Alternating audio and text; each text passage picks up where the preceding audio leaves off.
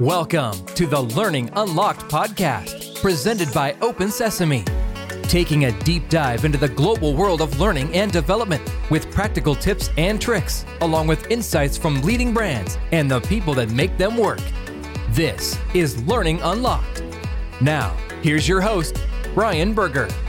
My guest is Emmanuel Acho. He is a New York Times best-selling author and the host of Uncomfortable Conversations with a Black Man, his groundbreaking online series to drive meaningful dialogue around racial insensitivity and ignorance launched in June of 2020 with more than 80 million views to date. Emmanuel is a Fox Sports analyst and television personality. He co-hosts Speak for Yourself on FS1. He has a master's degree in sports psychology from the University of Texas you can find more about him online at uncomfortableconvos.com or follow him on Twitter at Emmanuel Acho. Emmanuel, how are you? What's up, my man? What's up? It's good to see you. Man, your star has just taken off in the last year, and I'm so happy for you because I know how hard you work and uh, it's just great times for you. But I, I really have taken notice of everything you're doing. And, and the first question I wanted to ask you is how do you approach discussing a sensitive topic? Because you've done such a great job talking about topics that a lot of us are afraid to talk about.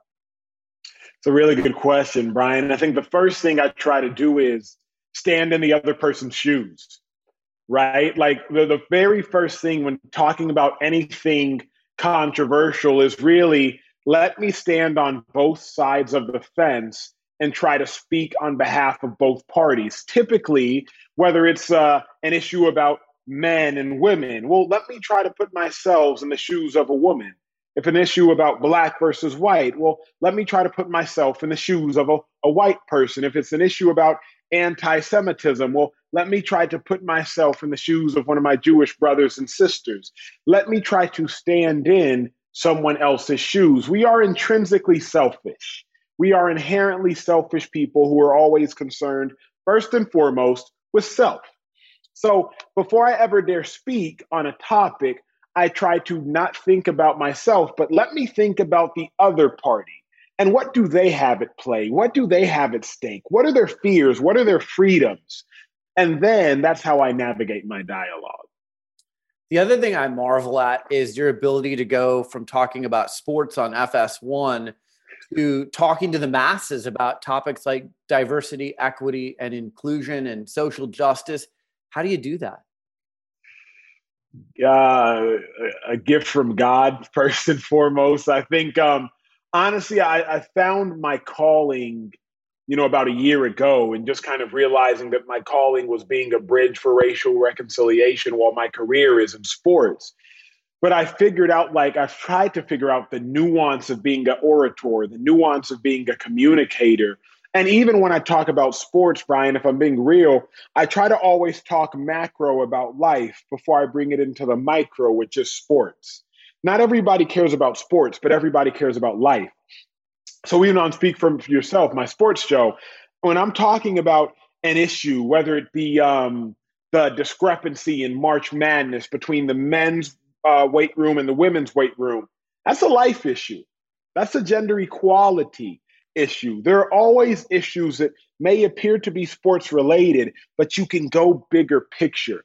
And so I'm always trying to stretch myself. Don't just take the lazy route and talk about sports, but make the macro the micro and vice versa. What responsibility do companies and other organizations have to train and educate people in areas of diversity, equity, and inclusion? The utmost. I believe to whom much is given, much is required. And that's in an individual level for Emmanuel Acho, as now I've been given a lot.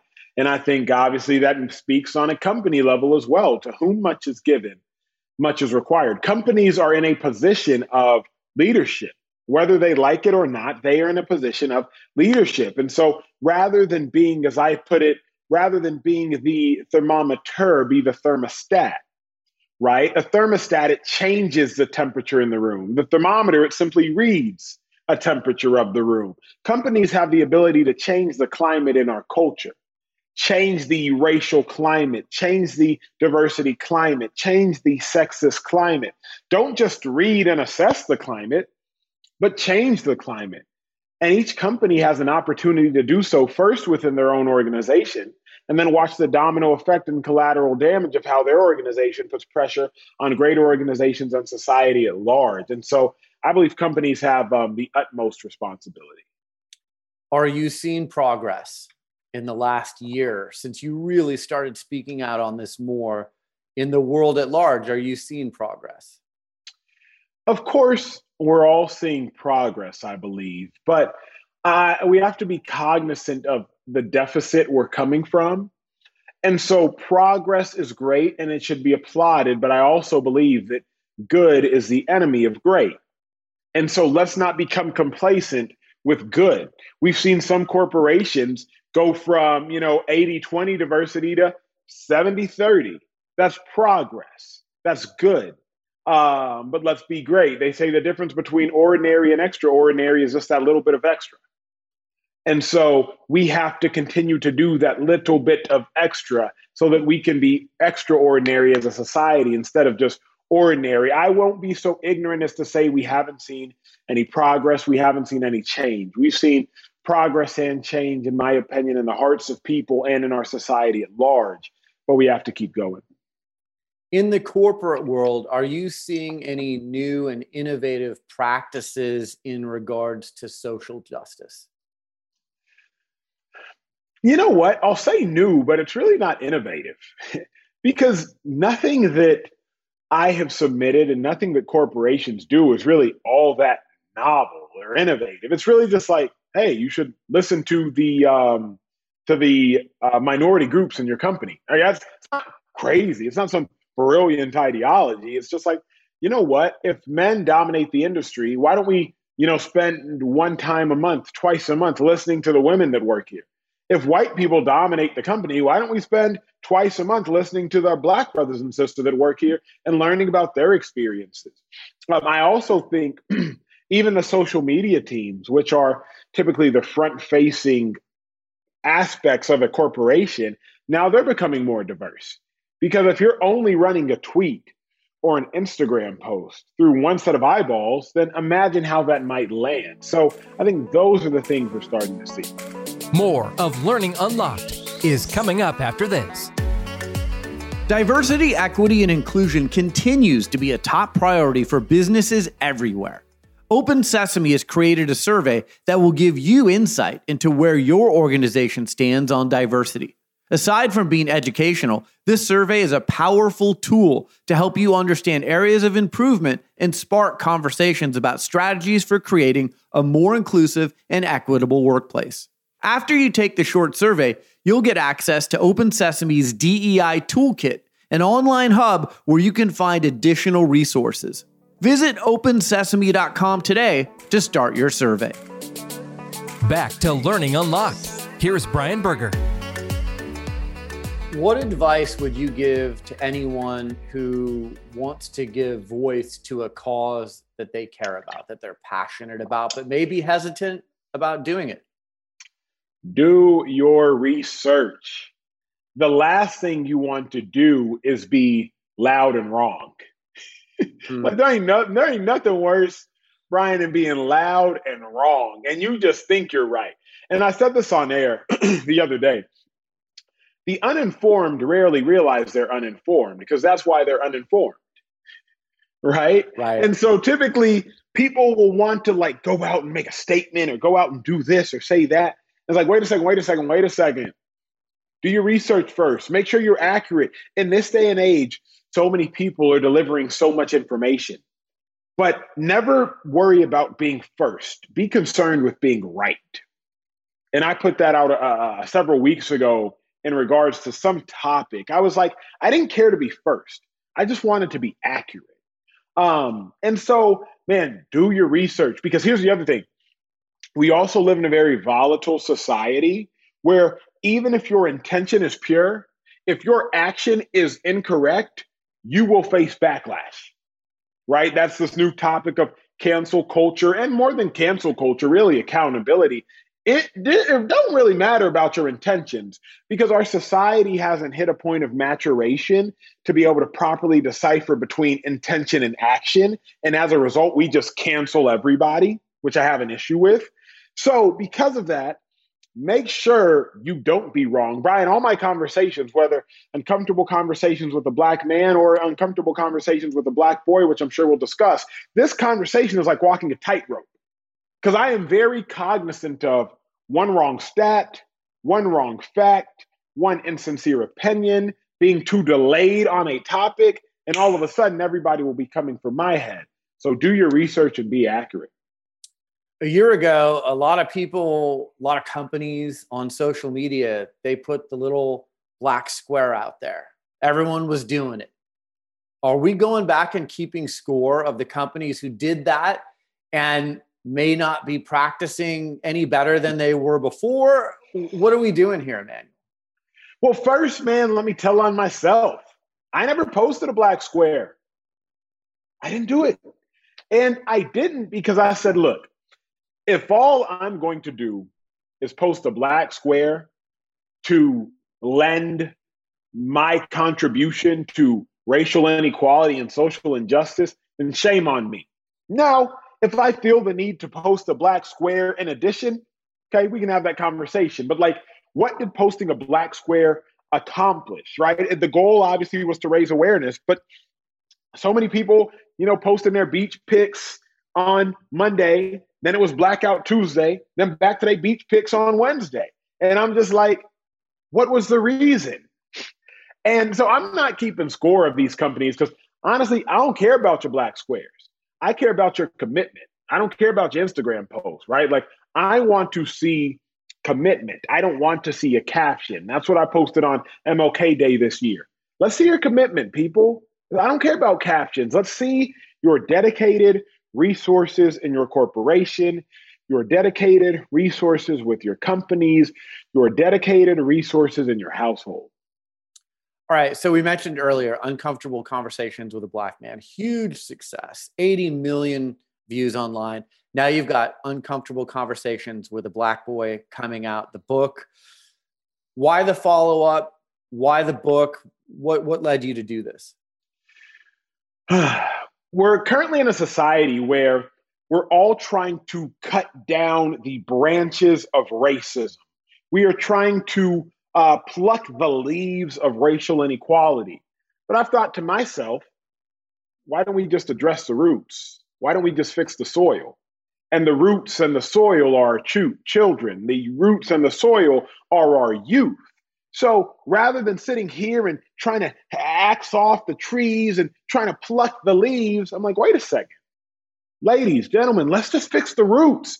Because, Brian, when I was a child, I often heard, Emmanuel, you don't even talk like you're black. Emmanuel, you don't even dress like you're black. Emmanuel, you're not that black. To the point where, Brian, I, I had an identity crisis. I was like, I mean, I'm dark skinned. Every time I look into the mirror, I look pretty black, but maybe I'm not black. I, I went to an affluent school, predominantly white. They didn't mean anything by it, but they were unintentionally malicious. They were killing me emotionally, involuntarily. Brian, just like we have levels of murder within our judicial system first degree, second degree, third degree there are levels of racism, and we all need to understand that. First degree murder, premeditated. Second degree murder, it's a crime of passion. Then you move down the rungs of murder and you get to involuntary manslaughter. It was not intentional, but it still led to death. Same thing with racism. First degree, I intentionally, maliciously say the N word, owning slaves. Second degree, it's what we saw with the murder of George Floyd. Then you move down the rungs to involuntary racism. Emmanuel, you're so smart for a black man. Well, Emmanuel, you sound too educated to be black. And so I wanted to dispel all these degrees of racism at a young age because typically it is racial ignorance that matures and becomes racism. So let's dispel racial ignorance while it's in the embryonic stages with our youth before it can ever give growth into racism. So I got to ask, why uncomfortable conversation with a black boy? Why not with white boys too? Because if the racism is starting in the soil, aren't white boys responsible for that as well? Yeah. So the, the, the title obviously is kind of a play on words. I and as you'll see when the when um no as you'll see in, in, in, the book cover which I posted, y'all can see it on my social medias. You'll see a younger picture of Emmanuel Acho, right? The picture on the front is supposed to be kind of young me, but on the back you'll actually see a young picture of me. I am the figurative black boy having this uncomfortable conversation with my counterparts. so you are having the uncomfortable conversation with the younger version of Emmanuel Acho, the black boy, as I was and am the black man who you are having the uncomfortable conversation with. I'm just preemptively having this uncomfortable dialogue, if you will, um, with the readers. Got it. I think it's great. I can't wait to read it. Um, again, get it on Amazon.com and at bookstores today. Um, I want to talk to you about a few other things that you've been working on. The Bachelor. I mean, you've really crossed over now. Now you're in the mainstream, man. How did that come about? And have you been overwhelmed by it? Because Bachelor Nation is, they're feverish. Yo, Bachelor Nation is more passionate than any sports fan base out there. Um, well, I'll start with how I've been overwhelmed. No, thankfully, I've been really prepped for this moment, right? I faced a ton of backlash, a ton in filling in for Chris Harrison. Like some people just hated me because I was a new guy. Um, but you're used to that, right? Like whenever you give a sports take, 50% of people will love you and 50% of people will hate you. Go on my timeline at this very moment that you all are watching or listening to this conversation, and somebody will say, Emmanuel, you're a genius. And somebody will say, Emmanuel, you're an idiot based on the exact same thought process. Um, so I, I haven't been overwhelmed by it. How did it come about? Man, I just think my life this past year has really been a matter of the man meeting the moment. Uncomfortable conversations, I met this moment of racial insensitivity. And I think everything I went through in life met, bred me for this moment.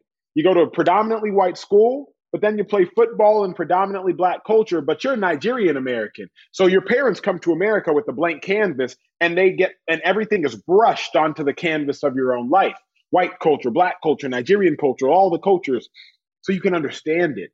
Um, and so now The Bachelor meets this moment of the first black bachelor, 25 seasons, Matt James. He picks a woman, the love of his life in that moment, Rachel Kirkconnell, but then racially insensitive photos surface of her. So now Matt's in a dilemma. I'm a black man who's professed my love for this white woman. However, this white woman has racially insensitive photos leak about her since I professed my love for her, and the whole world has now seen it. Help. Um, and then in the midst of that, the host, Chris Harrison, he steps into hot water, and here I am. So it was really just the man meeting the moment, and I hope I honored Bachelor Nation and really just did the world proud. No, I think you're doing a great job. Um, Speaking of the man meeting the moment, you're working with one of the media goats, Oprah. I mean, if you can sign a book deal with just about anyone, Oprah's got to be at the top of the list for most people. You've got a two book deal with the media goat, Oprah. What's it been like working with her? Man, it's, it's almost like anything. When you are trying to become great at something, you look at those who came before you. I played linebacker in the National Football League. I played at the University of Texas prior to playing in the National Football League. The reason I wore number 11 in high school is my high school football uniform was because there, there was a linebacker at the University of Texas, a great linebacker named Derrick Johnson, who wore number 11. And I watched YouTube videos of Derrick Johnson teaching myself how to play the position. Again, my parents born and raised in Nigeria. Football to them meant a black and white circular object, obviously being soccer. So now talking media, Oprah's a phenom. Oprah is arguably or inarguably the best to ever do it, at least the conversational piece. And so who do I look to? I look to her, and thankfully I have a friend in her. True story. Before my conversation with Matt and Rachel hosting The Bachelor, I went back early 2000s and watched clip of Oprah and Tom Cruise. Remember Tom Cruise jumping on the couch professing his love to whom I believe was yes. Katie Holmes at the time? Yeah. I was thinking, Brian, I said, how in the world did Oprah get Tom Cruise, Mr. Mission Impossible himself, Tom Cruise, to jump on a couch? Right. So just like game film, I true story went back and watched that whole interview. And I said, what did she ask? How did she ask it? What was her delivery? What were her follow-ups? How did she get him there? And so having Oprah as a advisor and as a friend for someone who is trying to ascend to those heights in the industry, uh, it couldn't be more meaningful. More of Learning Unlocked is coming up after this. Open Sesame helps companies develop the world's most productive and admired workforces. How? By having the most comprehensive catalog of e learning courses from the world's top publishers, publishers like TED and Harvard, and having courses that cover learning topics like diversity, equity, and inclusion, leadership development, safety and compliance, and wellness. Try a course for free today by visiting opensesame.com backslash course of the week. Back to Learning Unlocked. Here's Brian Berger. True or false, you have also received phone calls or a phone call from former President Barack Obama. um, it's true-ish. Okay. so I I received um, a call, an email from his team. Um, as Barack Obama has so many amazing things going on, former President Obama, and he has an incredible new podcast going on right now with Bruce Springsteen. And so um, he had their team had reached out kind of to engage with former President Obama on that podcast. He ends up answering one of my questions. I very simply asked, Hey, what's the cure for racism in your mind? If you had one magic cure, one fanciful elixir, what would it be? Um, and he actually responded specifically to me saying my name and all that. So if you would have told me I'd hear from Oprah, Roger Goodell, Matthew McConaughey, former President Obama in the last nine months, I would have called you crazy. That's amazing. And again, you work as hard as anyone I've ever known, uh, both you know in football and in business and in life. So I'm so happy for your success. A couple more questions before I let you go. Uh, I saw the video of you at Warm My Heart. You surprising your dad, your 70 year old dad, with a car for his birthday. I think all of us dream about doing something like that for our parents. Uh, did it live up to what you hoped it would be that moment? Dude, amazing. Um, honestly, like you work so hard in life to be able to give to those whom you love. It could be your father, your mother, your children, your spouse, whoever. But like, I don't do all this work, Brian, like for me. People think just just because you're doing a good thing does not mean it's not taxing. So everybody, right. oh, uncomfortable conversations. Like, yeah, but I burst my vocal cords and couldn't talk for a week because I was speaking so much about racial reconciliation. So just because you're doing a good thing doesn't mean it's not taxing. And so all of the vexation I've dealt with and the incredibly taxing journey this has been is really made worth it when you can like bless your father who did so much for you um, by buying him, you know, the, the Range Rover of his dreams. So it was a blessing. That's amazing. All right, last question. If I'm a CEO of a sports team or of any business, uh, if I'm in HR and I'm listening to this right now, and our organization is struggling with diversity, equity, and inclusion, we don't know how to start the conversation. What's your advice? Um, my advice is do not assume that the blind can lead the blind and understand that you don't know what you do not know. So if you are a white CEO, a white male CEO, and you're trying to have conversations about diversity and inclusion, my advice is instantly talk to women and talk to people of color. You can't fix a problem you don't know exists, and you can't fix a problem that you don't know the intricacies of, and you can't serve a people if you don't know the people whom you are trying to serve. So instantly diversify your thought process so that you can do the most good for the most people. There's nothing worse than like an ill advised action. So advise yourself before you act. Emmanuel Acho, you can find him online, uncomfortableconvos.com. Follow him on Twitter, Emmanuel Acho. Get his new book, Uncomfortable Conversations with a Black Boy, in bookstores everywhere. I'm so pleased with your success and proud of you, and uh, keep up the great work. You're a, you're a real bright voice in this world of ours. My brother, thanks so much, man. Good to see you. Thanks for listening to Learning Unlocked, presented by Open Sesame. Download this and every episode on Apple Podcasts and Spotify. Learning Unlocked is produced by Griggs Productions.